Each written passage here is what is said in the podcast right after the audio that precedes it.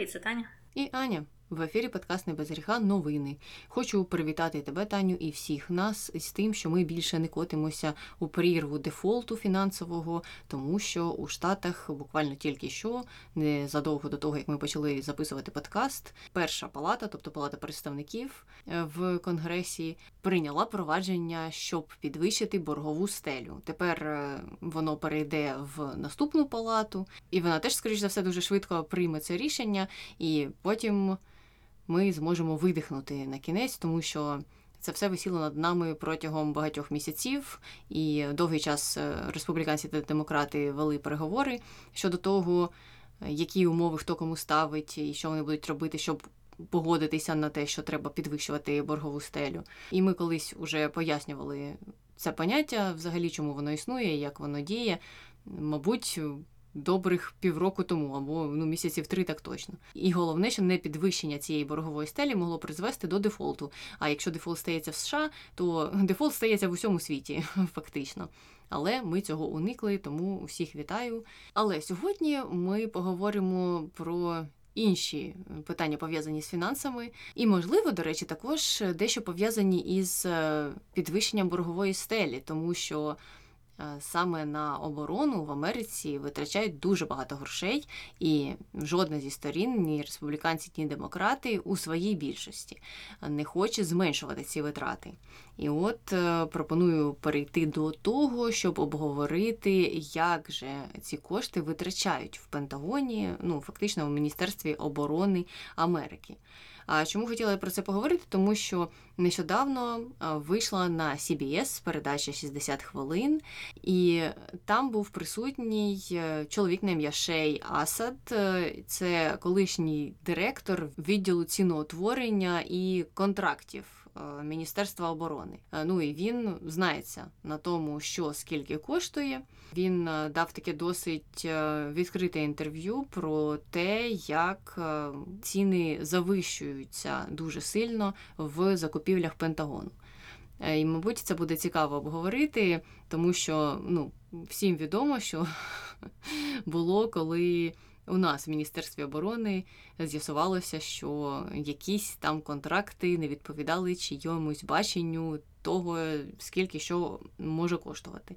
Ну так от, чисто для порівняння можна якраз. Е, послухати цю передачу 60 хвилин, або послухати наш подкаст, і ви все дізнаєтеся, про що вони там говорили. В інтерв'ю Асад сказав, що Пентагон переплачує майже за все, за все, що він закуповує. Тобто важко знайти те, що вони закуповують там дешевше навіть, або ну, по тій ціні, яка є ринковою. І цікаво, що він ну, дуже обурено про це говорив, хоча він же був директором відділу ціноутворення і контрактів на оборону. Ну, тобто, це, мабуть, треба було трошки собі адресувати, але окей. І він працював, до речі, і за Трампа, і за Обами, і за Буша. Ну, тобто, нещодавно це не було там 30 років назад. Отже, як приклади от такого безсовісного витрачання коштів, е, він наводив деякі історії. Одна із них е, була про якісь перемикачі, е, ну, якісь коротше, девайси. І він казав, що, от, наприклад, у нас цей девайс закуповують за 328 доларів.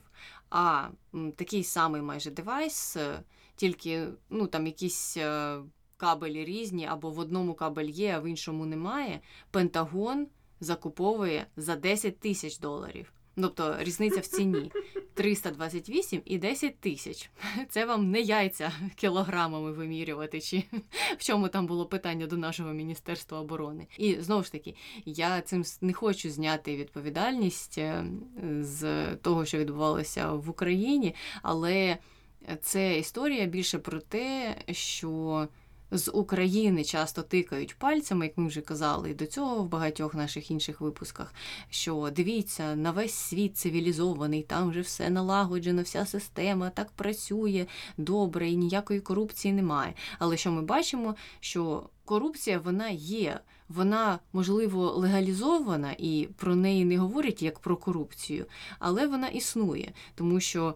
Незрозуміло звідки за якусь запчастину встановлюється ціна 10 тисяч доларів, якщо її інше агентство державне може придбати набагато дешевше. Потім там е, іще була історія, до речі, пов'язана із е, зброєю, яка постачається в Україну.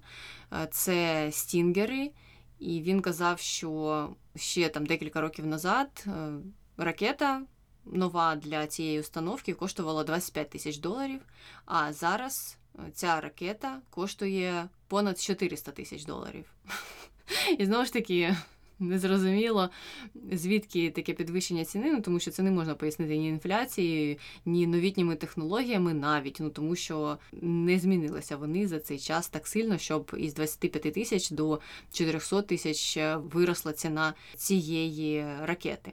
Ну і там е, в ході інтерв'ю він давав е, багато інших прикладів е, щодо того, як Пентагон не соромиться витрачати великі кошти, тому що вони знають, що їм бюджети не уріжуть. І тут виходить так, що складається картина, нібито Пентагон дуже добре.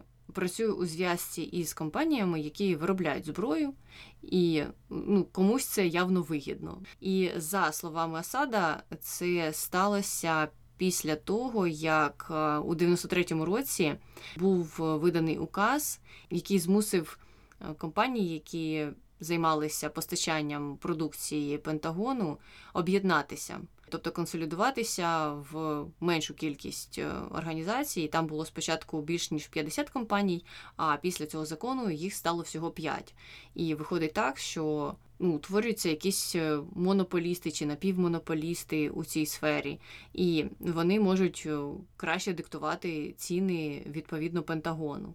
А крім того, що вони диктують іще ці ціни, вони займаються тим, що збагачують своє керівництво. Тобто компанія, наприклад, та ж сама Lockheed Martin, дуже відома навіть в Україні зараз на слуху, всі її згадують, тому що вони виробляють багато зброї, яка постачається в Україну. Коли аналізували їхню роботу, то було помічено, що вони дуже великі відсотки свого доходу витрачають на зарплати топ-менеджерам, фактично. І в той же час дуже маленька частина від е, доходу компанії йде, наприклад, на розвиток технологій, е, що ну досить несправедливо, тому що якщо ця компанія працює на контракті в Пентагону, то очікується, що вони будуть е, оновлювати свої технології, якісь впроваджувати інновації і так далі. І так далі. І буде багато досліджень різних, е, ну, які підуть е, на те, щоб зброя в Америці була там на найкращому, на найвищому рівні. А виходить так, що мало того, що вони отримують дуже багато переплати за свою продукцію, так е, в основному ці всі гроші йдуть на збагачення топ-менеджерів цих компаній. І це не тільки Lockheed Martin, це і Boeing, і General Dynamics, і Northrop. Ну тобто там. Ціла група цих компаній була в дослідженнях, які проводили журналісти, і вони виявили, що дійсно є така у них спільна риса, що вони більше піклуються не про розвиток технологій, а про збагачення свого керівництва. І загалом журналісти виявили, що середня зарплата генеральних директорів оцих п'яти компаній, основних, які займаються постачаннями зброї Пентагону, становить приблизно 21 мільйон доларів. І це за їх даними у 466 разів перевищує середню зарплату звичайного працівника у США. І що найгірше, що цей працівник. Середньостатистичний американський за рахунок своїх податків оплачує роботу Пентагону, який у свою чергу оплачує роботу оцих компаній, які у свою чергу виплачують ці е, величезні суми своїм керівникам. Ну а щоб е, їх не чіпали оцих всіх керівників і ці компанії, вони дуже успішно займаються лобіюванням. Є такий проєкт, називається Cost of War. Це проєкт університету Брауна, і вони з'ясували, що для того, щоб отримувати успішні якісь вигідні державні контракти, е, виробники зброї витрачають просто мільярди доларів на лобіювання е, цих питань. І за останніх 5 років вони найняли в середньому понад 700 лобістів на рік. Вони наймали. А я хочу нагадати, що, наприклад, у Сенаті всього 100 сенаторів. Тобто, це скільки лобістів на кожного сенатора бігає за ними і просить, щоб вони прийняли якісь закони, щоб вони робили якісь дії, які вигідні цим компаніям, які виробляють зброї, і які гроші е, крутяться в цій сфері, зразу ж теж зрозуміло. Ну і якщо хтось думає, що після таких новин про величезні розтрати з боку Пентагону, з боку фактично Міністерства оборони США в американському суспільстві здійнявся шум і гам, і політики сказали: ні, ми не будемо більше давати стільки грошей Пентагону, бо вони їх безвідповідально розтрачують. Хай спочатку проведуть роботу над помилками, а потім ми подивимося. То ні, е, звичайно, ні. Ця новина, чесно кажучи, була досить. Нішевою, я б сказала. Я не бачила про неї багато коментарів е, ні в пресі, е, ну ні в якихось там подкастах чи інших е, медіа. Були згадки, але вона не була на передніх шпальтах газет там чи якихось інших вебсайтів ЗМІ. Але сенатори дещо активізувалися. Ну, видно, їм не сподобалося те, що частина вини і на них лежить, тому що лобісти і все таке інше це ж пов'язане з політиками. І вони створили таку біпартійну групу із республіканців і демократів, які написали гнівного листа Ллойду Остіну і сказали, що Пентагон має сам собі влаштувати перевірку і презентувати її результати сенаторам, ну щоб вони розуміли, про що взагалі йдеться, і чи насправді є такі величезні витрачання коштів в Міністерстві оборони Америки. Не знаю наскільки Пентагон сам собі влаштує чесну перевірку, але це те, що вони поки що тільки спромоглися зробити стосовно цієї справи. Я пам'ятаю, як в Україні хотіли знести все Міністерство оборони, міністра і всіх інших, хто там десь е, хоч трохи заступив за якусь лінію. Ну і цікаво, бачиш, наскільки спокійно на це відреагували тут. Поки що просто лист, навіть це ніякий не комітет офіційний, нічого не було створено з цього приводу. Ну і видається так, що посада Ллойда Остіна поки що в безпеці. Ну так, а в ході всього цього інтерв'ю звучало слово корупція? Звучало слово безсовісність. Корупцію я не пам'ятаю. Що і треба було довести. Ну, тоді інше питання. Чому тоді, ну як ти зазначила, ця історія не є на перших шпальтах чому вона так широко не обговорюється, чому це не ньюзмейкер. Витрачаються гроші платників податків. Е, це ж на цьому можна так прекрасно зіграти, що люди тяжко працюють, деякі зубожіють, зубожіння. А тут е, такий жахливий Пентагон і весь там департамент оборони отак от бере ці гроші і потім роздає їх е, якимось компаніям, які е, на цьому наживаються а саме кладуть велику частину цих грошей собі в кишені, бо вони йдуть, як ти сказала, на е, величезні зарплатні е, топ-менеджерам. Чого?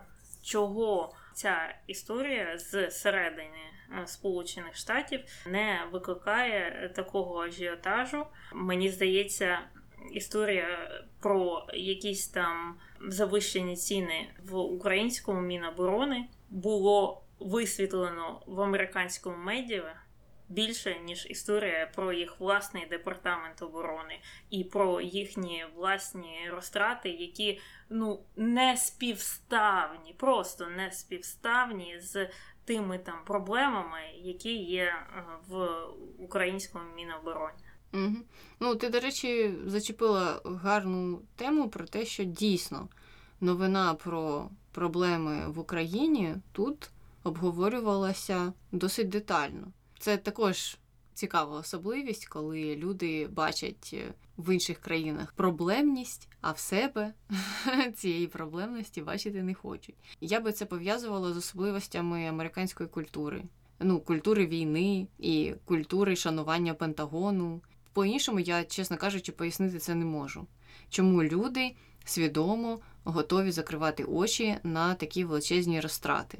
Тому що якби це було будь-яке інше міністерство, наприклад, Міністерство транспорту, якби ми дізналися, що там є отакі величезні фінансові там помилки, чи як вони це називають, безвідповідальне використання коштів, ну це максимум, мабуть, на який вони здатні, е, то міністра, мабуть, знесли, чесно кажучи. Я це можу допустити. Але з Пентагоном ніхто чомусь е, не хоче так себе поводити різко, і чомусь люди або довіряють і думають, що ну вони краще знають. Хай витрачають. Витрачають по 10 тисяч на якусь деталь. Ну, це добре. Це ж Міністерство оборони. Все ж таки вони ж піклуються про нашу безпеку. Або, якщо це люди наприклад, які в політиці працюють, то на них тиснуть лобісти, вони там з цим зав'язані. І по-друге, вони розуміють, що в Америці є багато інтересів по всьому світу. І зараз, якщо відбудеться якесь рефінансування Пентагону або зниження його бюджету, то це може відповідно вплинути на е, всі питання інші, які стосуються зовнішньої політики. Це мої спекуляції. Я не знаю, яка відповідь е, реальна. Що ти думаєш про це? Ну, я думаю, що це знову е, через те, що вони використовують е, всякі різні ефемізми. Ти тільки що використала, мені здається, три різні там і безвідповідальні витрати, і ще щось там, зайві витрати. Я бачила, вони використовують багато чого, е, окрім знову ж слова корупція. І коли ти ну, говориш такими термінами, то ну це не викликає, мені здається, такого обурення, це не викликає такої реакції, це не викликає такої уваги. І ну просто так дійсно це сприймається як е, певна даність. І це ж, е, я не знаю, говорив цей е, чоловік в інтерв'ю про це чи ні, але там же є історія про те, що вони, начебто, хотіли створити якийсь літак нового покоління вбухали в нього просто шалені мільярди, якісь е, незрозумілі гроші, а потім е, ну, вся ця історія затухла.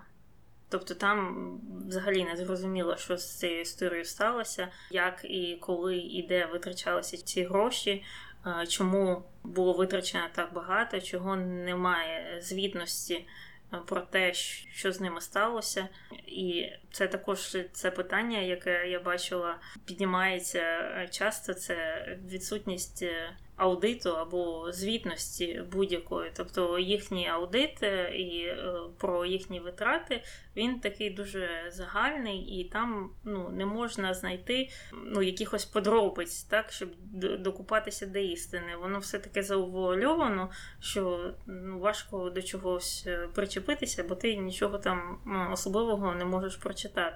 І нещодавно, десь місяць тому, американський комік Джон Стюарт. Він ну дуже довго вже давно переймається проблемами ветеранів. У нього мені здається є якась організація громадська, яка їм допомагає. І от він якимось чином потрапив на з'їзд чи конференцію, де були присутні представники департаменту оборони США і брав інтерв'ю там у жіночки, яка є однією з очільниць, однієї однією з топ-менеджерів департаменту оборони. І от він намагався її допитатися і про цей проект літака, і там про інші витрати. А вона там постійно з'їжджала, вона ще з нього якось е, посміювалася. Ну, у неї до нього було ставлення, як типу, ти якийсь там комік е, незрозумілий, е, чого ти нам там, департаменту оборони, ставиш такі питання? Хто ти такий? А він її ну так пресував, пресував і. Він потім в певний момент сказав: Ну ви ж розумієте, що це корупція ну, і це ж слово знову ж майже заборонено, вони рідко коли використовуються. І та жіночка, вона просто як ошаліла. Вона така, що? Та ви ж нічого не не розумієте, да у нас там то і то, і вона знову намагалася якось з'їжджати. Коротше, це все інтерв'ю е, закінчилося тим, е, ну, в чому була його претензія через те, що він займається проблемами ветеранів. Е, він розповідав їй, що люди, які відвоювали або просто відслужили в армії, е, стикаються, ну як відомо, з багатьма проблемами по поверненню до цивільного життя. Там є і проблеми з отриманням медичної допомоги, і проблеми з працевлаштуванням, і психологічні проблеми, і багато багато інших речей, з якими цей департамент оборони дуже мало допомагає. І його от е, претензія була в тому, що от ви у вас там мільярди, сотні мільярдів грошей, ви витрачаєте і знову ж не можете навіть е, розповісти е, на що власне і чому так багато. Але тут є десятки тисяч або сотні тисяч людей, які живуть на пільгах. Е, на цих талонах на їжу. Є така програма в США для малозабезпечених. Е, якщо ти заробляєш менше ніж певну суму на рік, то ти можеш податися на ці талони на їжу і потім використовувати їх в супермаркетах ну, для того, щоб просто не голодати. І от великий відсоток е, серед американських ветеранів. Вони користуються цією програмою через нестачу грошей. І до того ж, американські ветерани складають е, таку непропорційну частину серед е, бездомного населення. Тобто багато людей, які живуть на вулиці, без хатьки, дуже великий відсоток, е, знову ж непропорційний до всього населення Сполучених Штатів, є саме ветеранами. І це також багато про що говорить, що не ну, доходять е, гроші або недостатнє фінансування для людей, які відслужили, або недостатньо якихось програм, які допоможуть е, цим людям ну, повернутися до до цивільного життя. І через те, що ну, йому ця тема дуже близька, він і нею займається. Від того у нього до керівництва департаменту оборони було стільки питань щодо грошей, бо гроші у них є дуже багато, величезний бюджет. Але от саме на ці речі ну, воно не витрачається. Або, можливо, воно витрачається, а потім колись кудись невідомо зливається. Це також велике питання. І я це довела до того, що це було перше інтерв'ю, або перша якась медіа активність, в якій е, було використано саме слово корупція. І причому після того, як воно було використано, це викликало дуже негативну реакцію з їхньої сторони. Мов, як ви могли таке про нас сказати? Ми взагалі не про це, і що ви таке говорите? Так що я думаю, я думаю, що проблема якраз в цьому, що багато чого тут завуальовано і багато чого легалізовано. Тобто багато речей, які є негативними, неправильними і шкодливими вони вже так вбудовані в систему, що до них не можна як е, причепитися, тому що багато з цих речей робляться законно. Ну, от той самий лобізм. Так, ну він абсолютно законний. Тобто будь-яка компанія так е, може найняти лобіста або самі напряму підійти до депутатів, в сенсі конгресменів, сенаторів і пропонувати їм е, прийняти ті або інші закони, або не приймати в обмін е, на те, що їхня партія там на наступних виборах е, отримає фінансування від цієї компанії. І вони причому ж говорять про це напряму. Мене так колись вразило інтерв'ю з кохами, ну з одним з кохів братів який розповідав, от просто так, наче він з якимось там дружбаном за пивом сидить, розповідав журналісту, що е, як я обирав, кого мені підтримувати на виборах в 2016 році. Оце ж е, ну, Трамп мені не подобався. Я пішов до Буша, який тоді номінувався. З ним перетер, е, з ним домовилися. Він на все погодився, що він буде підтримувати там ті закони, які мені потрібні, і не підтримувати ті, які мені не потрібні. Але так вийшло потім, що Буш випав з гонки президентської. Потім він пішов до якогось іншого. Каже: Я теж з ним перетер, ми домовилися, я йому пообіцяв стільки-то мільйонів доларів. Все домовилися цьому, але потім він теж випав.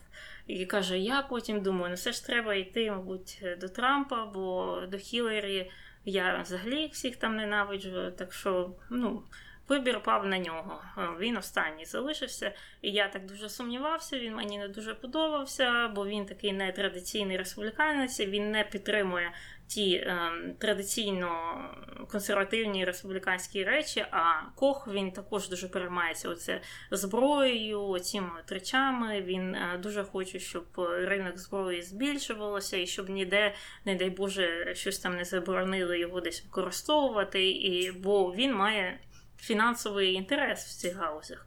Ну так коротше, він пішов до Трампа, також е, з ним перетер. Каже: я думав, що е, ну там е, сумнівався в тому, але зустрівся. Він такий нормальний чувак. Я йому пообіцяв стільки то грошей на його компанію. Попитав у нього, що він думає на тему зброї, тих інших речей. Він зі мною погодився. Я думаю, ну і добре, мій кандидат, все йде по плану. І він не там сидається про це говорити. Це не є які, якоюсь табуйованою темою. Він це відкрито говорив в інтерв'ю NPR. Бо це легально. Ну, Тобто ти не можеш до нього нагнати ФБР чи чи когось там ще, якийсь е, правоохоронний орган, чи орган з якоїсь там етики, чи як би воно там би називалося, американське набу не можеш, тому що це легалізовано, це вбудовано вже в систему. І так багато речей. Те, що відбувається на локальному ринку, наприклад, е, з забудовниками, і як відбувається кооперація між забудовниками і місцевою владою, там мерією і всіма іншими. Це окрема тема, в яку я не хочу зараз залазити, але там багато речей відбувається, які б у нас називалися жахливо корупційними, і який жах, який жах які тут є ну, частиною цього бізнесово-політичного процесу. І я думаю, що от весь сенс е, цієї різниці і чому таке от ставлення через те, що це нормалізовано. І це не сприймається як щось нелегальне, щось неправильно. Так, багато людей може бути незадоволеними витратами там, або як там щось забудовується, або, е, звісно, багато людей не задоволені лобізмом, що ці бізнеси великі впливають на е, політику і так далі. так далі. Але ти не можеш ну як висунути якусь претензію, що ці люди займаються чимось нелегальним, бо це легально. От і все. Угу. На жаль, або на щастя для когось, для лобістів і для цих великих компаній, е, це так працює в США, і дійсно ніхто й оком не мигне, коли про це почує. І тому це все не висвітлюється так сильно в новинах. Якщо, наприклад, е, ще трошки продовжувати цю тему, і ти зачепила якраз міста і розбудову, то нещодавно в локальних новинах буквально я читала, що в моєму місті не пропустили, не прийняли проєкт забудови доступного житла. Там все розповідається, що так він не пройшов слухання. Там є слухання і з боку громади, і з боку мерії. І якщо громада не погоджується, то фактично ніхто не може нічого зробити, якщо от є такі впливові об'єднання громади в тому чи іншому районі. Ну і от я читала, читала, поки не дійшла до того, в якому районі збиралися будувати цей проект. Ну і це один із досить престижних районів міста. І коли ти читаєш про те, що це престижний район міста, ти розумієш, що в цього проекту не було шансів, тому що там живуть люди, які мають дуже впливовий голос на те, що відбувається в їхньому районі. І якщо мешканці цього району стануть в позу, то ніхто їм нічого не зробить, і ніхто в їхньому районі не забудує ніякий е, проєкт доступного житла, як би там мерія чи хтось е, не хотів це зробити. І ну, це тільки малий приклад е, того, наскільки важко впроваджувати якісь зміни в тих там або інших містах, це на місцевому рівні. Є, звичайно, більш прогресивні міста, де е, людям вказують на те, що слухайте, ну треба ділитися, якусь совість мати, але це зовсім не стосується всієї території штатів. І це дрібничка, дрібний приклад. А якщо вже переходити до таких історій, про яку ми сьогодні говорили, і такої величезної структури, як Пентагон, ну то там дійсно е, великі проблеми з корупцією, але ніхто поки що про це зізнаватись не хоче. І всі дуже бояться цього слова до сих пір. Хоча мені здається, що кожен розуміє, про що він говорить. Якби просто журналісти про це частіше писали, можливо, ну тоді це б набуло більшого розголосу, якби вони не боялися використовувати це слово. Але дуже дивно, що до сих пір у статтях видань, які вважаються або такими, які мають високий рівень розслідувань журналістських, або такими, які є нейтральними, все одно пишуть про безвідповідальне використання коштів, про незаплановані витрати, ну і все таке інше. А слово корупція ти не чуєш. І цікаво, чому? Чому журналісти, які ну тут е, є зацікавленою стороною і могли би поганятися за лайками, як вони так е, люблять, в цьому випадку цього не роблять. Так, е, це е, також важливо, і мене ця тема також цікавила. Я задавалася цим питанням, чого журналісти такі неактивні в цій сфері. Але я хочу повернутися до того, що ти згадала з містами і що відбувається от з такими проектами. Е, запропонованими. Це такий якраз е, прекрасний приклад е, іншої сторони активізму, тому що ну активістів часто сприймають виключно позитивно, що вони борються за ідею, за якісь найпрекрасніші речі, не те, що ті жахливі політики, які роблять тільки погані речі. От ми за все добре, а вони за все погане. Але от якраз в тому випадку, який ти окреслила, вони збираються цією громадою. Якась там є е, об'єднання активістів, е, які говорять ну на публіку, е, чому вони не хочуть, щоб будували це соціальне житло. І вони пояснюють це тим, що, начебто, це зруйнує культуру чи краєвид цієї місцевості. У них там зараз все так затишно, красиво і гарно. А от якщо отузу це побудують, то весь цей затишок він зруйнується. А ми ж тут, ми ж тут живемо, ми так піклуємося про цей затишок е, і так далі. і так далі. Але про що вони не говорять, е, це те, що вони насправді переймаються за ціну своїх е, квартир, або ну частіше це домівок. Тому що коли є нестача житла, коли його мало на ринку, то відповідно ціни на житло зростають, і їхні домівки стають дорожчими і дорожчими. А це значить, що їх статки е, зростають, і це єдине, про що вони переймаються? Вони не переймаються про затишок, краєвид, там якусь культуру. А, Ні, якщо б е, хтось би запропонував побудувати на тому місці щось, що підвищило б ціни на їхнє житло вони б навпаки стояли там горою, так, будуйте, давайте ще більше, тому що це збільшить е, їхні ставки. І вони також використовують іноді такі підступні методи. Це коли, ну, наприклад, якщо на тому місці, де хочуть щось збудувати, стоїть якась будівля якась, то можна е, таким хитрим методом вписати цю будівлю в список історичної забудови, навіть якщо ця будівля була побудована 15 років тому. І якщо вона буде внесена в цей список історичних забудов, то ну, її зносити не можна, її треба там оберігати, і тому о, нічого там не буде побудовано. Хоча це може стояти якийсь сарай взагалі якась парковка, щось ну, щось зовсім не гарне, не красиве і точно не історичне. Але через те, що от, е, цей список історичної забудови він е, мало регулюється, мало контролюється, туди вносять часто що попало. І цим використовуються ці так звані місцеві активісти тільки для того, щоб не допустити людей інших е, жити в своєму районі. І для того, щоб е, продовжувати збагачуватися, ну бо вигідно, вигідно, якщо ти вже колись купив квартиру там чи будинок дуже давно купив, ну тобі вдалося, ти зайшов на цей ринок е, нерухомості.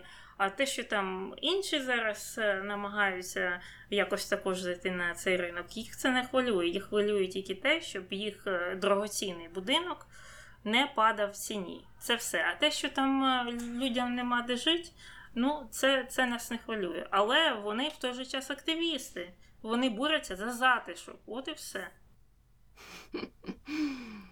Ну і який висновок із цього випуску? Висновок такий, що коли хочеться порівнювати політику, закони, рівень корупції в іншій країні, то треба дуже детально підходити до цих порівнянь, вивчати інформацію, тому що. Ми в новинах в Україні бачимо часто ці спроби порівнювати і казати, як в Україні все погано і в усьому світі все добре.